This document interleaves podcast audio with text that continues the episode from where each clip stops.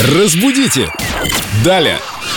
С нами Виктория Полякова, наш прелестный культуролог, знаток фразеологизмов. Здравствуйте, Виктория! Доброе утро. Фразеологизмы — это такие крылатые фразы, которые мы употребляем, иногда даже не задумываясь, откуда они взялись, что они значат. Я помню, когда я был маленький, моя бабушка, а в чем-то отказывая, мне говорила, не все коту масленица. И как-то с тех пор я как-то к котам и к масленице отношусь с каким-то предубеждением. Да, Семен у нас собачник. Виктория, расскажите нам, пожалуйста, что означает это выражение «не все коту масленица»? Это выражение часто используется не полностью, потому что у него есть продолжение. Не все коту масленица, будет и Великий пост. Означает это выражение «любому веселью однажды настанет конец. Настанут трудные времена, придется все это завершать». Так это еще хуже.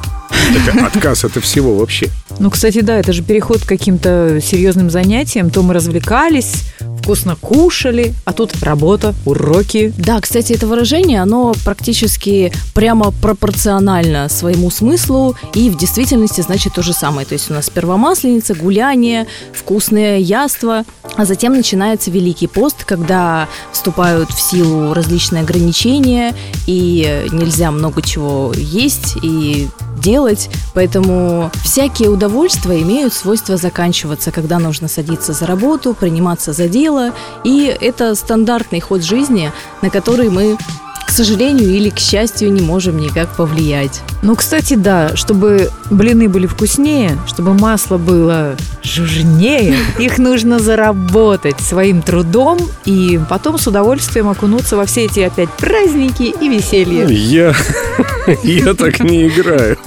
Почему? Нет, ну хочется, чтобы праздник был каждый день. Правильно вам Семен бабушка говорила в свое время. Не все коту масленица. Будет и Великий пост.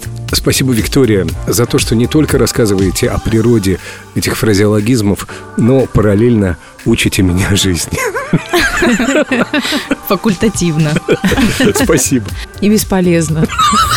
Разбудите! Далее!